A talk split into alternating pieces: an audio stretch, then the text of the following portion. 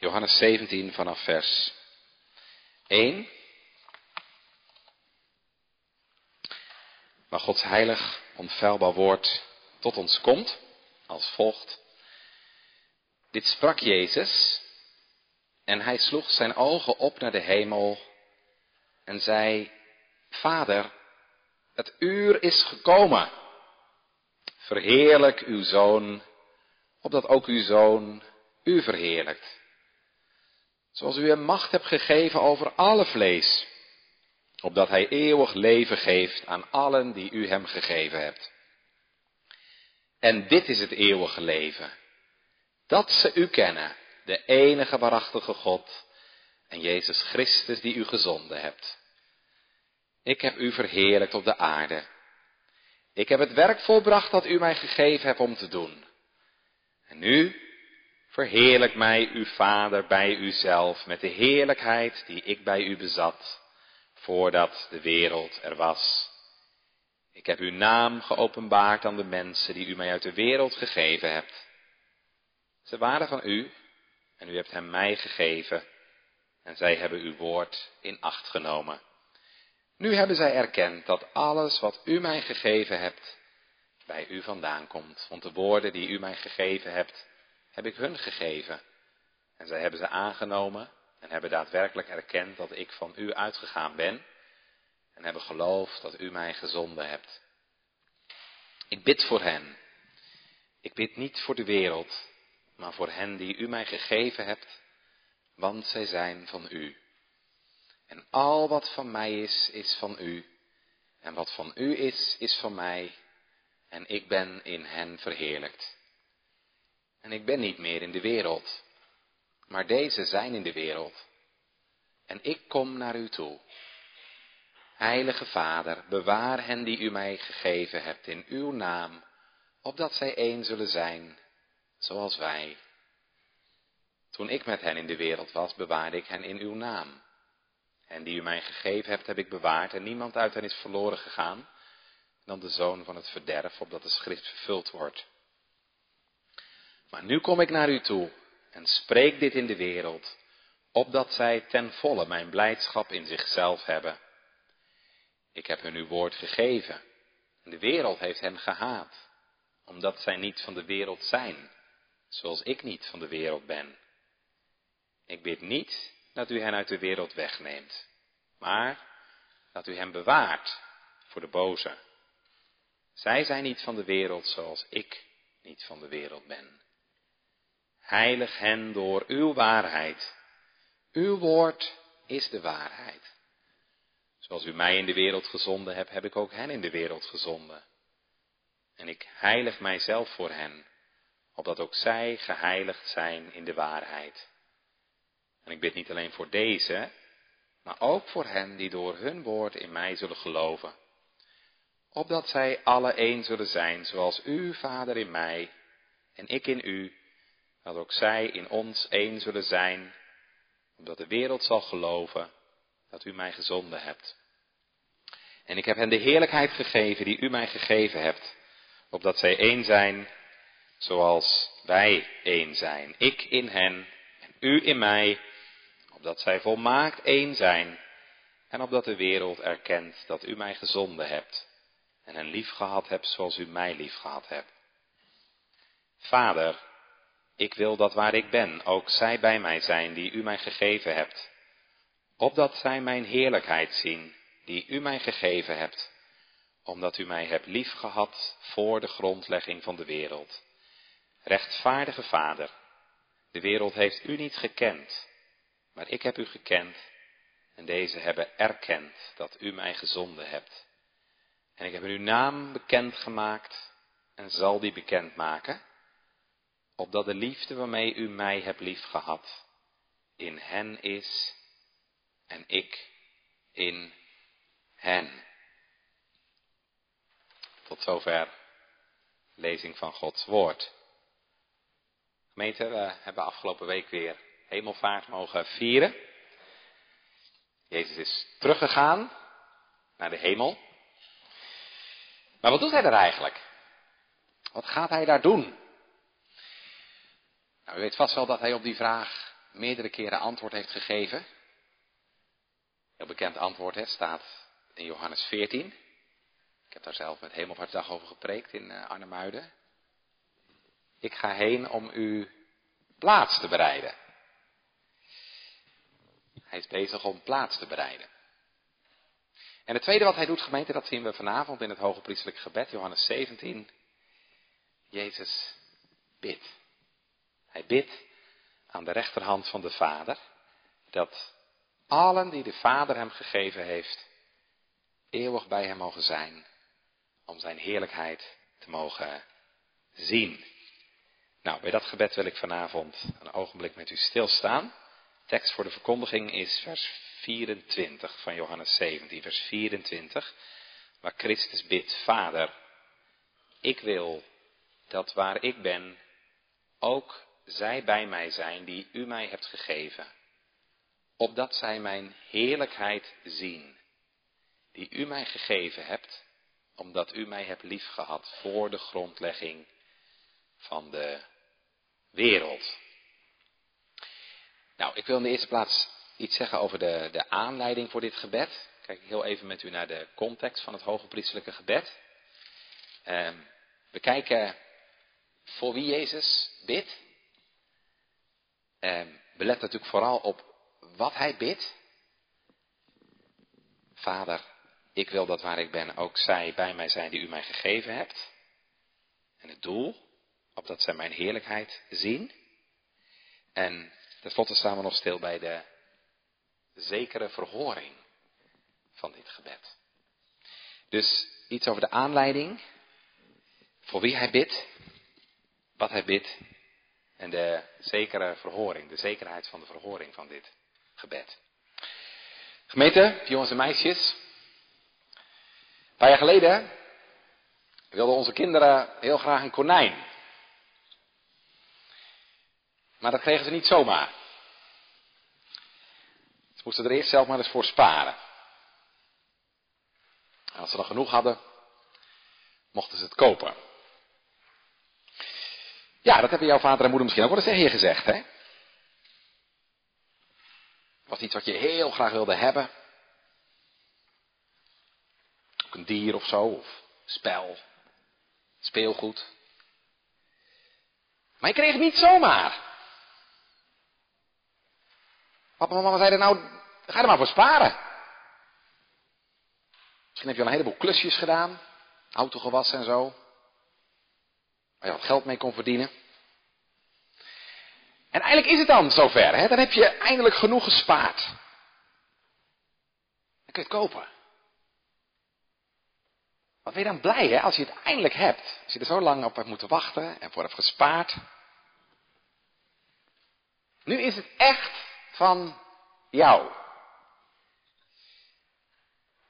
Trouwens, in de Bijbel staat ook zo'n verhaal, hè? Ken je ook wel, denk ik. Het verhaal van Jacob. Jacob hield zoveel van Rachel. Was verliefd op Rachel. En wilde zo graag met haar trouwen. Maar haar vader zei nou, ga eerst maar eens zeven jaar voor de werken. Wat heeft hij gedaan?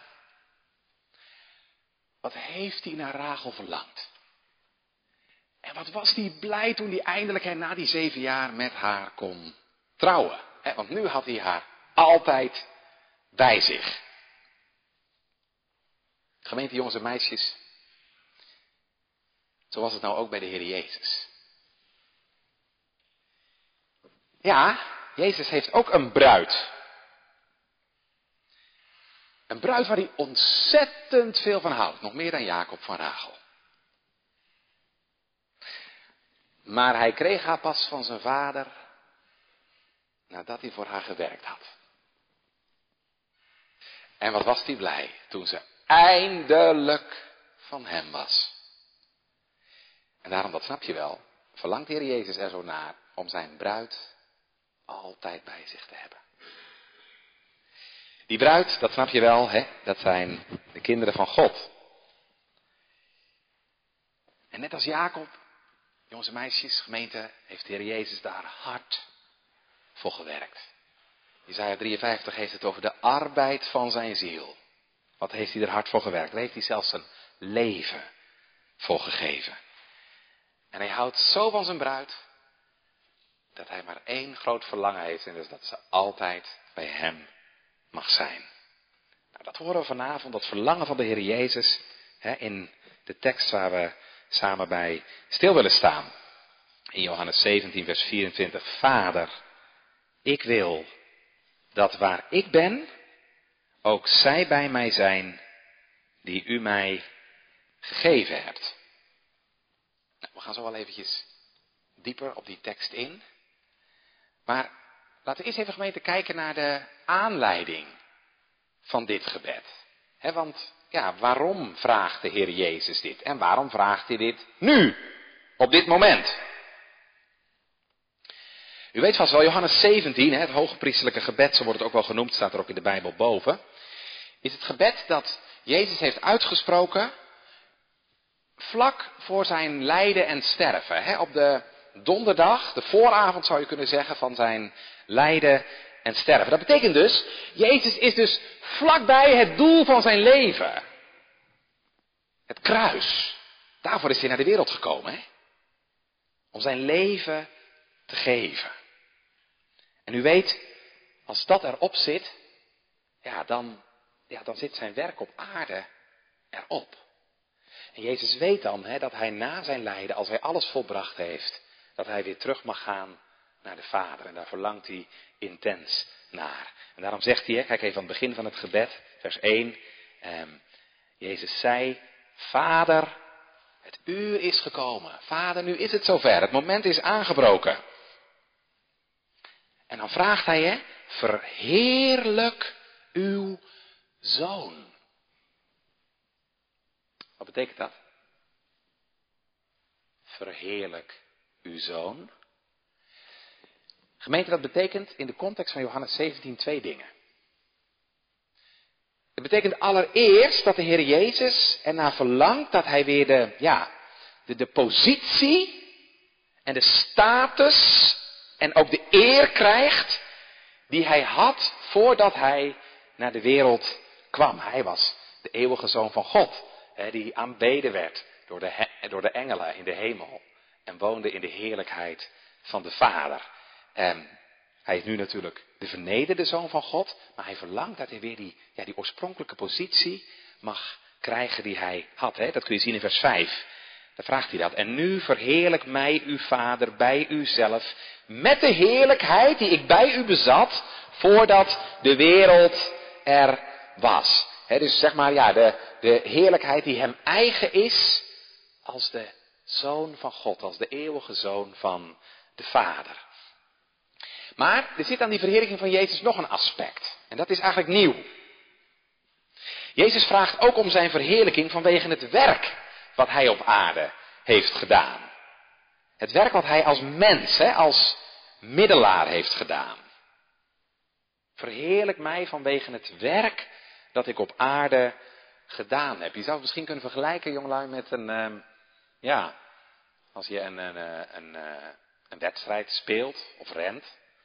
Bij ons op het dorp heb je één keer per jaar zo'n zo'n hardloopwedstrijd. En nou ja, de, de winnaars worden dan aan het eind van de avond gehuldigd. Waarom is dat? Nou, die eer krijgen ze vanwege de prestatie die ze geleverd hebben. En zo is het ook met Jezus gemeente. Jezus heeft een ongelooflijk zwaar en moeilijk werk gedaan. Het allerzwaarste wat ooit een mens op aarde volbracht heeft. Hij heeft er recht op dat hij daarvoor beloond wordt. En wat is dan die beloning? Nou, dat zie je in vers 2, hè? Ehm, als hij zegt, zoals u hem macht hebt gegeven over alle vlees. Ja, dit is echt duizelingwekkend, gemeente. Jezus heeft van de Vader macht gekregen over alle vlees. Niet alleen kan hij zeggen, mij is gegeven alle macht in hemel en op aarde, maar Jezus kan ook zeggen, mij is gegeven alle macht over alle vlees. Dus dat betekent elk mens, jij, ik, u, ligt in handen van Jezus. Daar heeft hij macht over. Over elk mens, elk mensenhart, elk mensenleven. Daarom zal ook straks alle knie zich voor hem buigen. Dus, ik vat het nu even samen. Als Jezus vraagt, ehm, verheerlijk mij vader, dan vraagt hij dus, in de eerste plaats dat hij weer mag delen in de heerlijkheid die hij had voordat de wereld er was. En dat hij verheerlijkt wordt vanwege het werk wat hij op aarde heeft verricht. En nu vraagt hij, en dan gaan we naar onze tekst. Slaan even het bruggetje naar vers 24. Nu vraagt hij in onze tekst dus dat gelovigen dat mogen zien. Dat zij um, mijn heerlijkheid zien die u mij gegeven hebt. Dus Jezus wordt zometeen verheerlijkt. Dat is de aanleiding.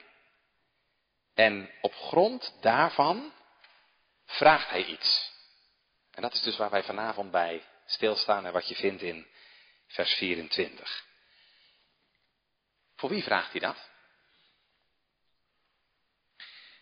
We gaan zo wel even kijken wat hij precies vraagt, want dat is natuurlijk het belangrijkste in deze tekst. Maar let ook even gemeente op um, voor wie hij dit bidt. Voor wie hij dit aan de Vader vraagt. De mensen voor wie hij bidt. Want hij zegt, Vader, ik wil dat waar ik ben, ook zij bij mij zijn die u mij gegeven hebt. Hij bidt dus voor mensen die de Vader hem gegeven heeft. Dat is iets wat je vaker tegenkomt in dit gebed, hè? Als u even terugbladert, dan zie je dat bijvoorbeeld ook in vers 6. Hetzelfde, ik heb uw naam geopenbaard, ik heb uw naam bekendgemaakt aan de mensen die u mij uit de wereld gegeven hebt. Vers 9, zie je het nog een keer. Ik bid voor hen, ik bid niet voor de wereld, maar voor hen die u mij gegeven hebt.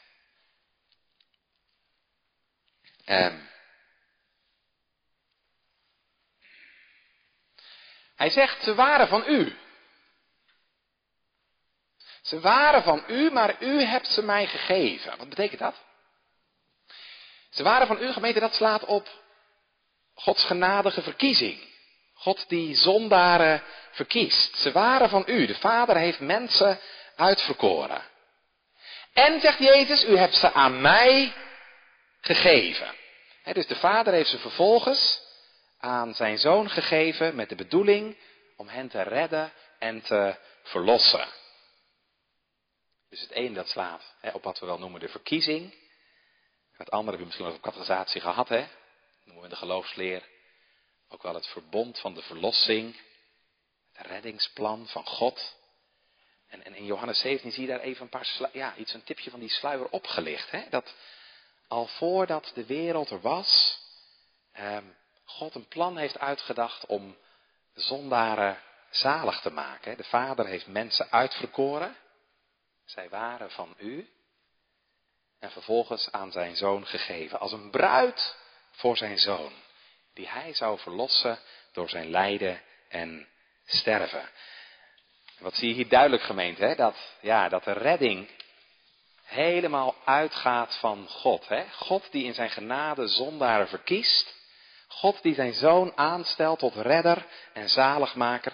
En dan vervolgens de Heer Jezus die hen verlost door zijn lijden en sterven. Dat gaat helemaal uit van de drie enige God, Vader, Zoon en Heilige Geest. Zalig worden gemeente is echt genade. Er is helemaal niks van ons bij. Dat is pure genade. Zoals Paulus zegt in 2 Timotheus 1. Hij heeft ons zalig gemaakt en geroepen met een heilige roeping niet naar onze werken, maar naar zijn eigen voornemen en genade die ons gegeven is in Christus Jezus voor de tijden der eeuwen.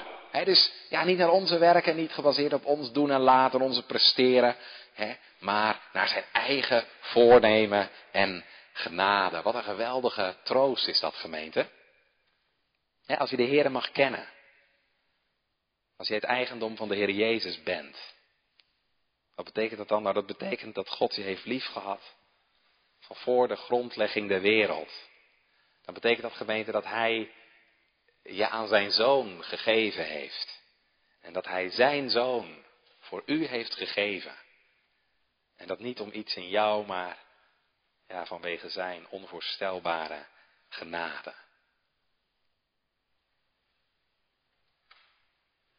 Oké, we hebben gekeken naar de aanleiding van dit gebed. Jezus wordt binnenkort verheerlijkt. Als hij sterft aan het kruis. We even gekeken naar de mensen voor wie hij bidt. En we willen natuurlijk vooral vanavond kijken naar wat hij nou precies bidt. En ja, als je dan naar de tekst kijkt, gemeente, dan zie je twee dingen. Um, er zit een vraag in. Hè? Hij stelt een vraag aan de Vader. En hij vertelt ons ook wat het doel is van dit gebed. Wat het doel is van die vraag die hij stelt. Kijken we eerst even gemeente wat hij vraagt aan de Vader. Vader, ik wil dat waar ik ben ook zij bij mij zijn die u mij gegeven hebt. Ik zei net, ja, als je ergens uh, ja, lang voor gespaard hebt, misschien ook wel hard voor gewerkt hebt, dan wil je het natuurlijk graag hebben. Dan verlang je daarnaar, des te meer. Toch? Zo is het bij de Heer Jezus ook. Zei net, hè, wat verlangde Jacob naar Rachel? Maar denkt u dat Christus niet verlangt naar zijn bruid, naar zijn bruidsgemeente? Vader, ik wil dat zij bij mij zijn, die u mij gegeven hebt. Hij verlangt dat ze bij hem komt. ja, gemeente, in dat verlangen, hè, in deze woorden, in dat verlangen van de Heer Jezus, zien we ook iets van zijn liefde. We zien hier iets van de liefde van Christus. Waarom verlangt hij naar haar? Omdat hij haar lief heeft. Christus kan van zijn kerk zeggen, ik heb u lief gehad met een eeuwige liefde. En gemeente, dat kunnen wij niet begrijpen. Althans, ik hoop dat je dat herkent. Je kunt toch niet begrijpen dat de Heer liefde voor jou heeft opgevat. Kijk, dat Jacob Rachel lief had, dat kan ik nog begrijpen. Hè? Dat was een mooie bruid. Ik kan begrijpen dat hij lief had. Maar de bruid van Christus gemeente is niet mooi. Die zit van top tot teen onder de vlekken en de zonde. En toch heeft Jezus haar lief. Onuitsprekelijk lief. voor haar wilde hij de hemel verlaten. Voor haar wilde hij mens worden. Voor haar kroop hij op de grond in Gethsemane. Mijn ziel is geheel bedroefd tot de dood toe. Voor haar hing hij naakt en bebloed aan het kruis. Voor haar heeft hij de angst van de hel gevoeld die wij verdiend hebben. Voor haar is hij verlaten geweest van de ervaring van de liefde van zijn vader toen hij het uitriep. Mijn God, waar bent u? Wie kan de liefde van de Heer Jezus gemeente peilen en bevatten?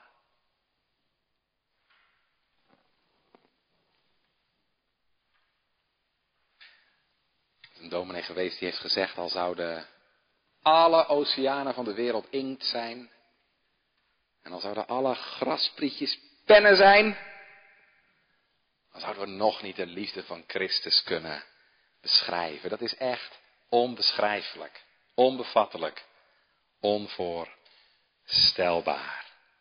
Als u de Heer lief hebt, besef dan altijd gemeente dat Hij je nog veel meer lief heeft. Dat hij je al lief had voordat je er was. Dat hij je lief had voordat de wereld er was. Dat hij je lief had toen hij vol pijn het kruis van Golgotha stierf.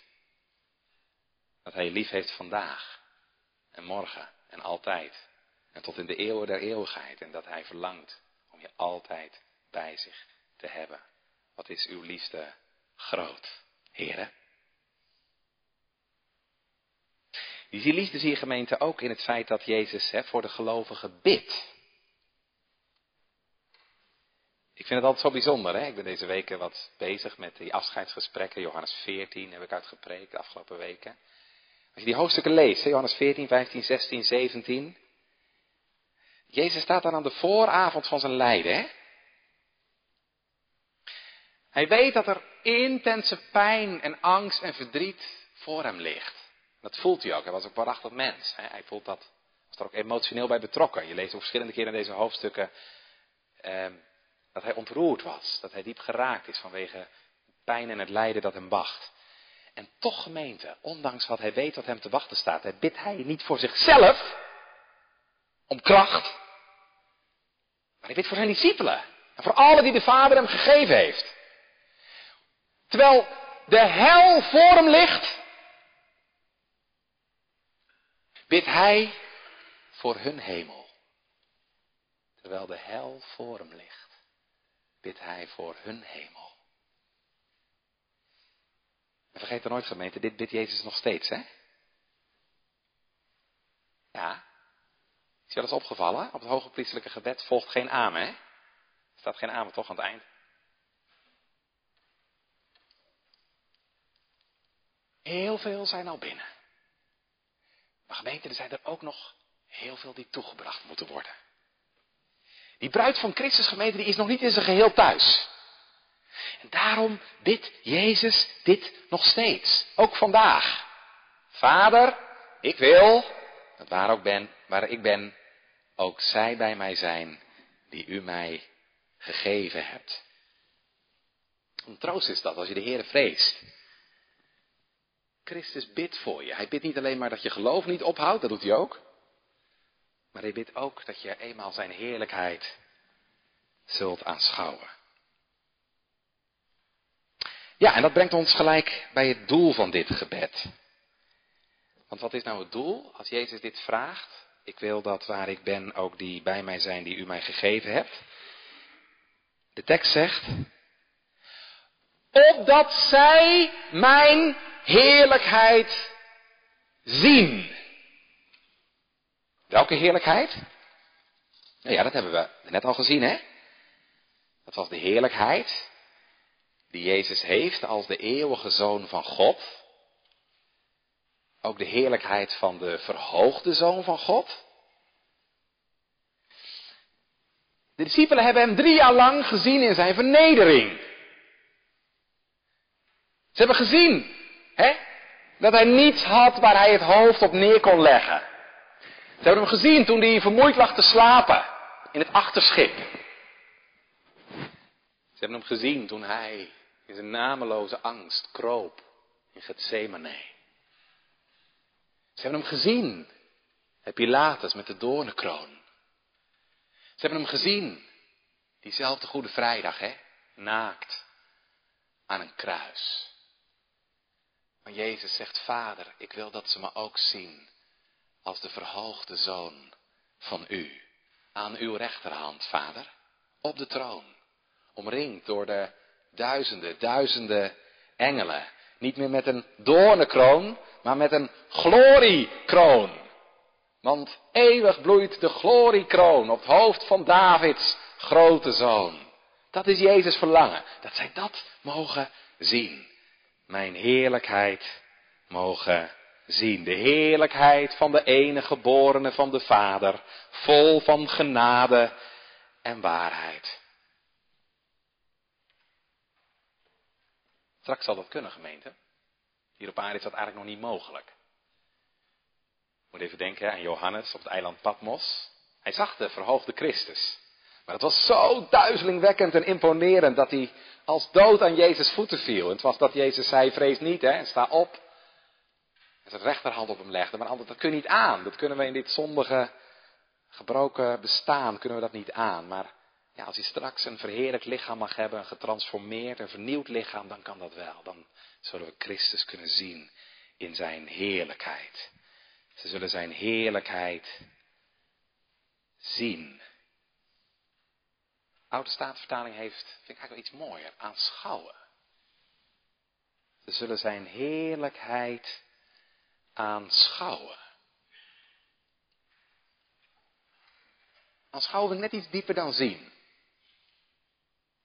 Aanschouwen, dat doe je heel, ja, met aandacht. Dat je ergens heel intens naar kijkt. In het Rijksmuseum bent, hè, je staat bij de nachtwacht. Nou, dan kun je zomaar tien minuten, kwartier naar staan kijken. Heel aandachtig. Dat is geen zien, dat is aanschouwen.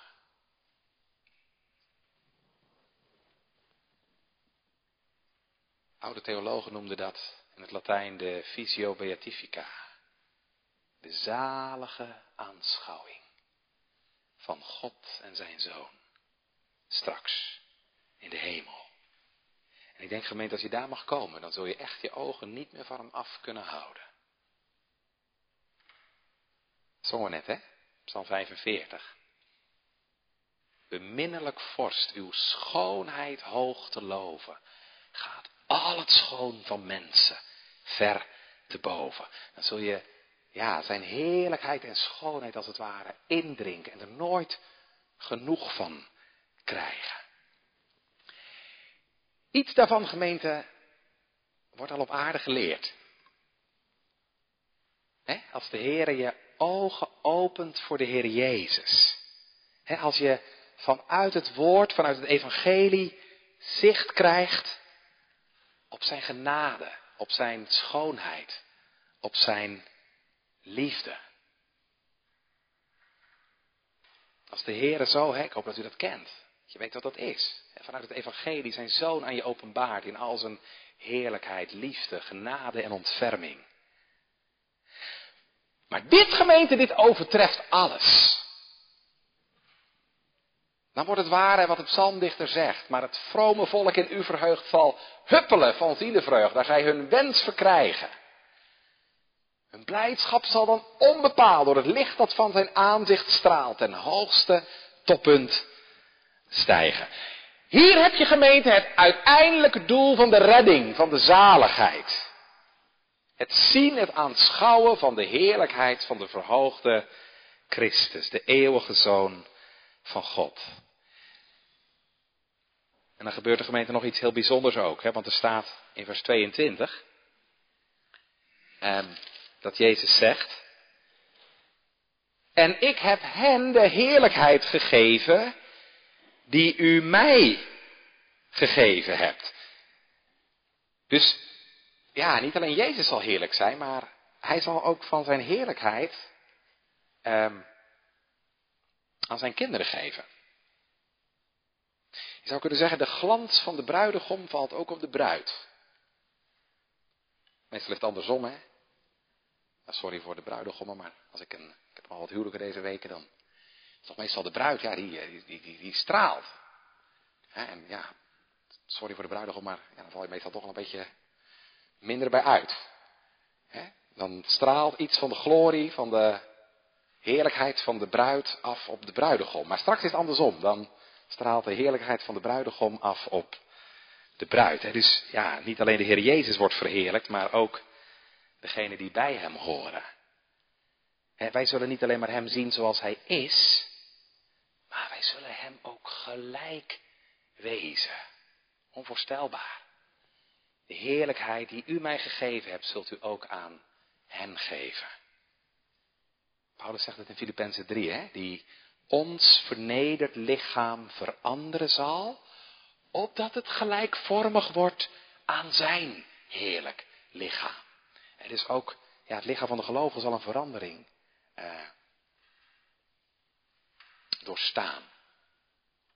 Waarbij je zelf ook mag delen in die heerlijkheid van Christus. En ja, dan is de verlossing volmaakt, gemeente. Dan is de verlossing tot zijn doel gekomen. Paulus schrijft daarover in Romeinen 8. U kent die bekende woorden wel, hè? Die hij tevoren gekend heeft, die heeft hij ook van tevoren verordineerd om het beeld van zijn zoon, van de Heer Jezus, gelijkvormig te worden. En die hij tevoren daartoe bestemd heeft, die heeft hij ook geroepen. En die die geroepen heeft, die heeft hij ook gerechtvaardigd. En die die gerechtvaardigd heeft, die heeft hij ook verheerlijkt. Dat is het laatste.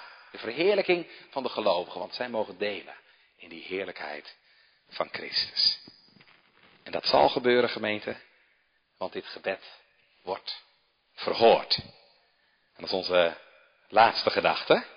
De zekere verhoring van dit gebed.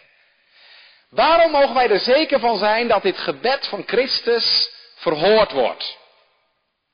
Nou, in de eerste plaats natuurlijk gemeente, omdat de Vader de zoon lief heeft. Jezus zegt dat ook, hè? Omdat u mij hebt lief gehad voor de grondlegging der wereld. In de tweede plaats wordt dit gebed verhoord omdat vader en zoon altijd helemaal één zijn. En het is ook altijd met elkaar eens zijn. De zoon doet altijd alles wat de vader wil. En de vader doet altijd alles wat de zoon wil. Er is een volmaakte harmonie tussen die beiden. Jezus doet wat de vader wil. En de vader doet altijd wat de zoon wil. Dus als de zoon hier bidt, dan zal de vader dat zeker geven. En ja, de derde reden dat dit gebed verhoord wordt, had ik al gezegd, is ja, vanwege het werk wat Jezus op aarde gedaan heeft. Ik heb u verheerlijkt, Vader op aarde. Ik heb voleindigd het werk dat gij mij gegeven hebt te doen. En omdat hij gedaan heeft wat de Vader wilde, heeft hij nou ook recht op, ja, zou je kunnen zeggen, als een beloning. En als een docent jongelui op school zegt, bij een moeilijke repetitie, eh, wie een uh, 9 haalt, krijgt een boekenbon. En jij haalt die 9, ja, dan mag je natuurlijk naar hem toe gaan om je beloning te vragen. En dat is eigenlijk wat Jezus hier vraagt. Hè? Hij vraagt dus waar hij recht op heeft. Kijk even naar vers 4. Ik heb u verheerlijkt op de aarde. Ik heb het werk volbracht dat u mij gegeven hebt om te doen. En nu verheerlijk mij, uw Vader, bij uzelf, met de heerlijkheid die ik bij u had, voordat de wereld er was. Ja, wat betekent dit nou voor ons? Want je zou kunnen denken vanavond, ja, dat is natuurlijk een prachtige tekst, dominee. Wat een prachtig uitzicht, als je de Heer vreest. Maar ja, zover is het uh, misschien nog lang niet. Misschien uh, duurt het nog wel tientallen jaren. Um, wat moet je dan met zo'n tekst? Zit daar ook een boodschap in dan voor nu? Nou, dat denk ik wel, gemeente. Het is niet alleen maar toekomstmuziek. Ik ben er diep van overtuigd, hè, als dit je uitzicht is, je perspectief, dan heeft dat ook betekenis gemeente voor hoe je nu leeft en voor hoe je nu in het leven staat. Daar zou ik, ja, tot slot bij wijze van toepassing nog iets over willen zeggen. Wat, wat zou dit gedeelte ons nu te zeggen hebben? Nou, ik denk in de eerste plaats gemeente, dit gebed van de Heer Jezus roept verwondering op. Toch? Verwondering over Gods onvoorstelbare genade. dat ja, door de verkiezende genade, de verkiezende liefde van de Vader en door het verlossingswerk van de Heer Jezus, gelovigen de heerlijkheid van Christus mogen zien en daar zelfs in mogen delen. Daar kun je toch alleen maar over verwonderen. Je toch alleen maar de Heer vol groot maken. Dat is toch de bedoeling van genade. Uw vrije gunst alleen wordt de ere toegebracht. Tweede, deze tekstgemeente roept ons ook op tot liefde. Tot vurige liefde voor de Heer Jezus, die deze toekomst voor zijn kinderen mogelijk heeft gemaakt. Als Christus al zijn liefde heeft gegeven, en hij heeft zich letterlijk doodgeliefd. Dat mag je wel zeggen, toch? Hè? Hij heeft zich letterlijk doodgeliefd. Als hij al zijn liefde heeft gegeven, en jij mag die liefde kennen. Dan is het toch waard dat jij hem lief hebt. Omdat hij je eerst heeft lief gehad. En gemeente niet alleen maar hem lief hebben, maar deze tekst is ook een aansporing om vurig naar de Heer Jezus te verlangen. Je ziet hier in deze tekst, hè, Christus verlangt naar zijn kinderen. Hoe zit dat bij ons? Verlang je ook naar Hem?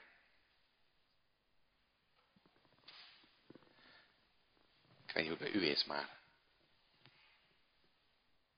moet je vaak constateren dat er vaak bij jezelf en ook bij anderen weinig verlangen is naar de Heer Jezus. Omdat ons hart zo ja, bezet is, zo bezig is met de dingen van de wereld en van dit leven. Kijk in mijn gebed, hè? Ook van ons geldt zo vaak. Je bekommert en verontrust je over zoveel dingen. Maar deze tekst laat mij zien, gemeente, als Christus nou zo naar zijn kerk, zijn kinderen verlangt, dan behoren wij toch ook naar Hem te verlangen. Vast wel eens gehoord van uh, dominee Martin Lloyd Jones. Grote Engelse prediker, hè? Jarenlang in Londen gestaan. Hij overleed in 1981. Hij was heel ziek. En toen hij uh, in 1981, februari 1981, op zijn sterfbed lag, stonden er bij zijn bed een paar mensen, vrienden, gemeenteleden, ik weet niet precies, stonden voor de dominee te bidden. Het om beterschap, herstel, dat het wat beter mocht gaan. En dominee Lloyd Jones was zo ziek dat hij niet meer kon praten.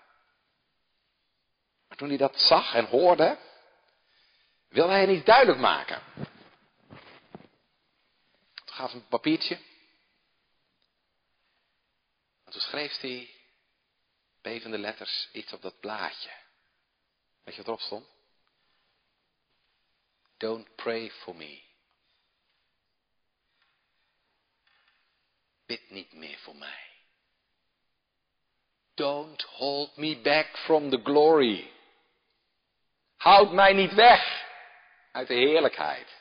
Don't hold me back from the glory. Hij wilde naar de Heer toe.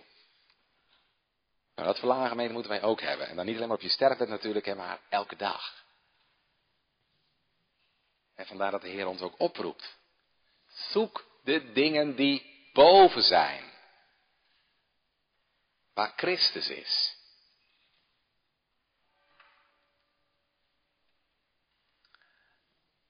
Onze focus, en dat is heel moeilijk, dat weet ik, dat is echt een gezegd gemeente, onze focus moet liggen op de hemel.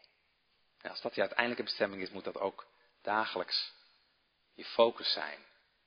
En als straks de focus eeuwig de Heer Jezus is, eeuwig zijn heerlijkheid aanschouwen, dan moet dat ook nu ook de focus van je leven zijn. Moet je toch naar Hem verlangen. Ja, zeg hoe kom je daaraan dan? En, en hoe kan dat verlangen leven blijven? Gemeente, ik ben er diep van overtuigd, dat kan alleen maar door heel veel, voortdurend over de Heer Jezus na te denken. Aan Hem te denken, over Hem na te denken. En Zijn heerlijkheid te overdenken. Daarom is deze tekst vanavond ook een oproep om steeds weer stil te staan, om steeds weer die heerlijkheid van de Heer Jezus te overdenken. want als dat straks het grote doel is, dan moet het toch ook nu het doel van je leven zijn. Het is een uh, heel mooi boekje. Dat kan ik echt van harte aanraden. Als u zegt, ja, hoe, hoe moet dat dan?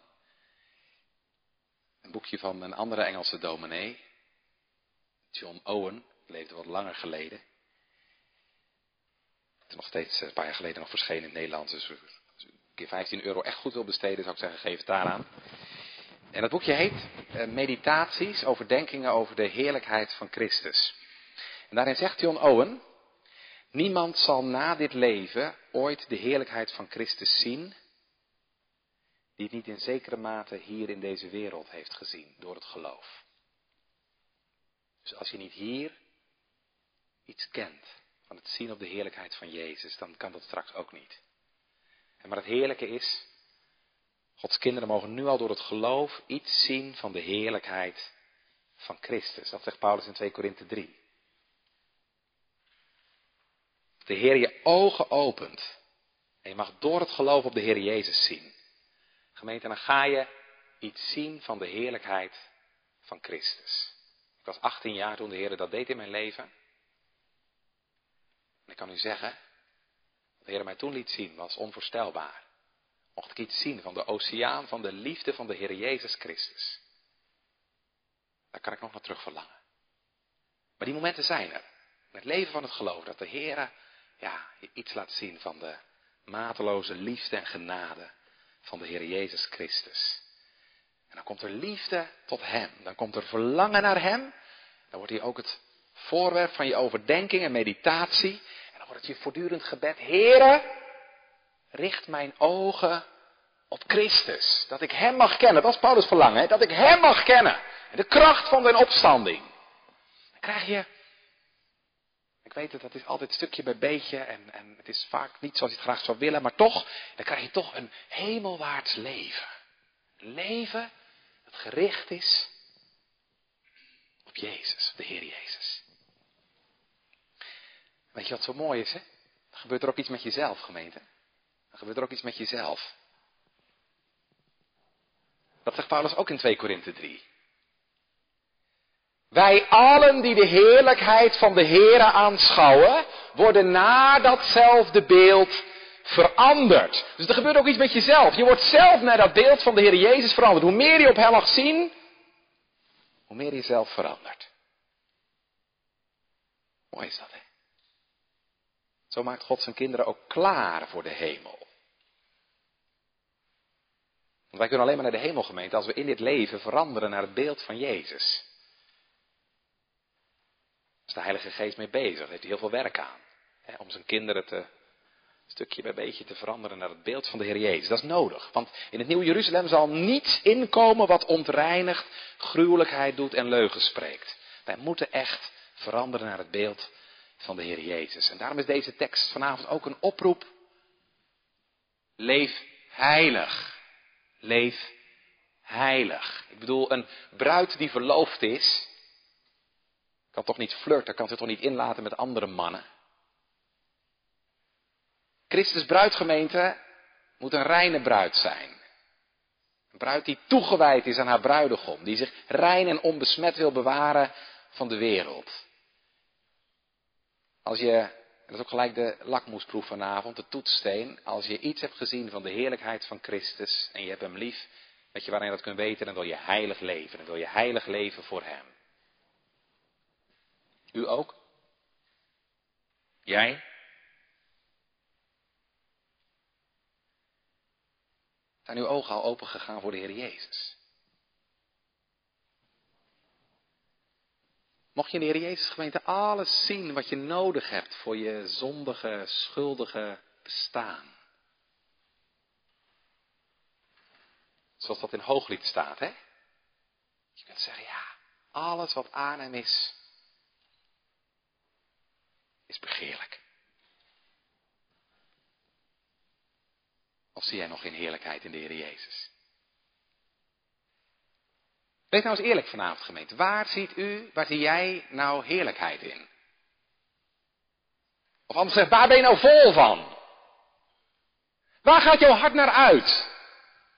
Naar de Heer Jezus? Naar andere dingen. Ja, dan zie je geen heerlijkheid in Jezus. Dat is heel simpel.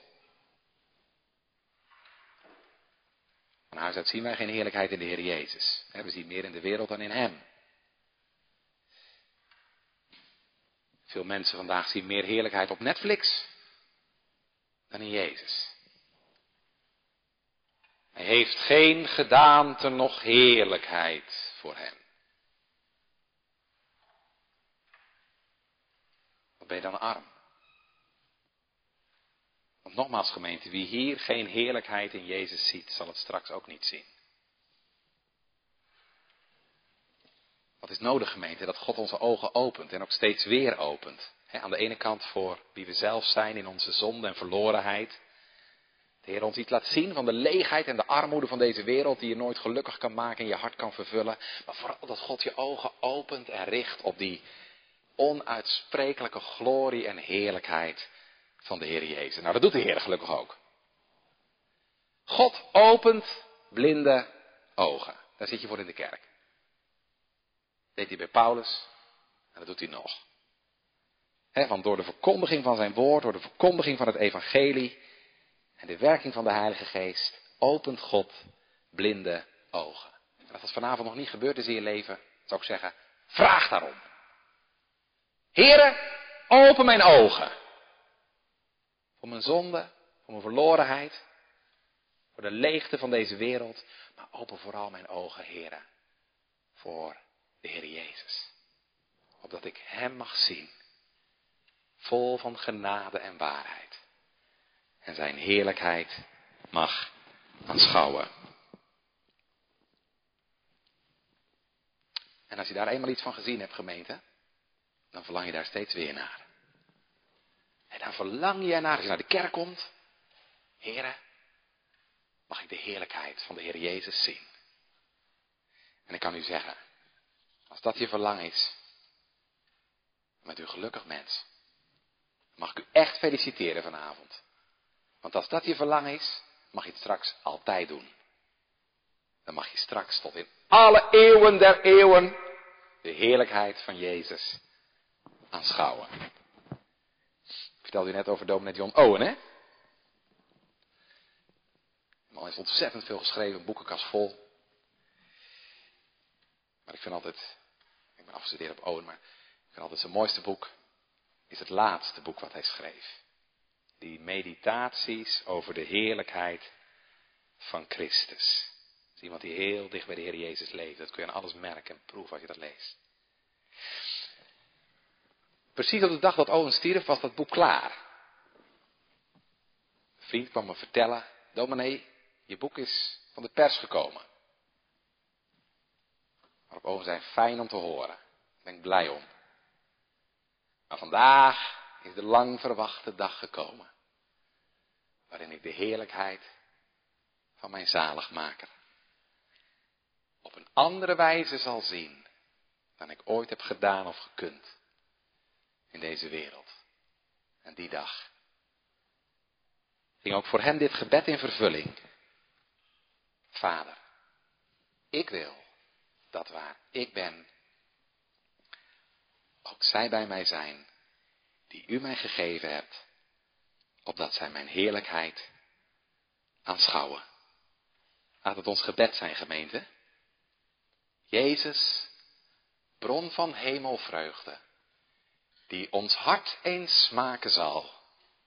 Wat ons ooit op aard verheugde, gij verheugt ons bovenal. Daar gij ons reeds hier bereidt, voor des hemels heerlijkheid, waar we u eeuwig lieven, loven. Jezus, trek ons hart naar boven. Amen.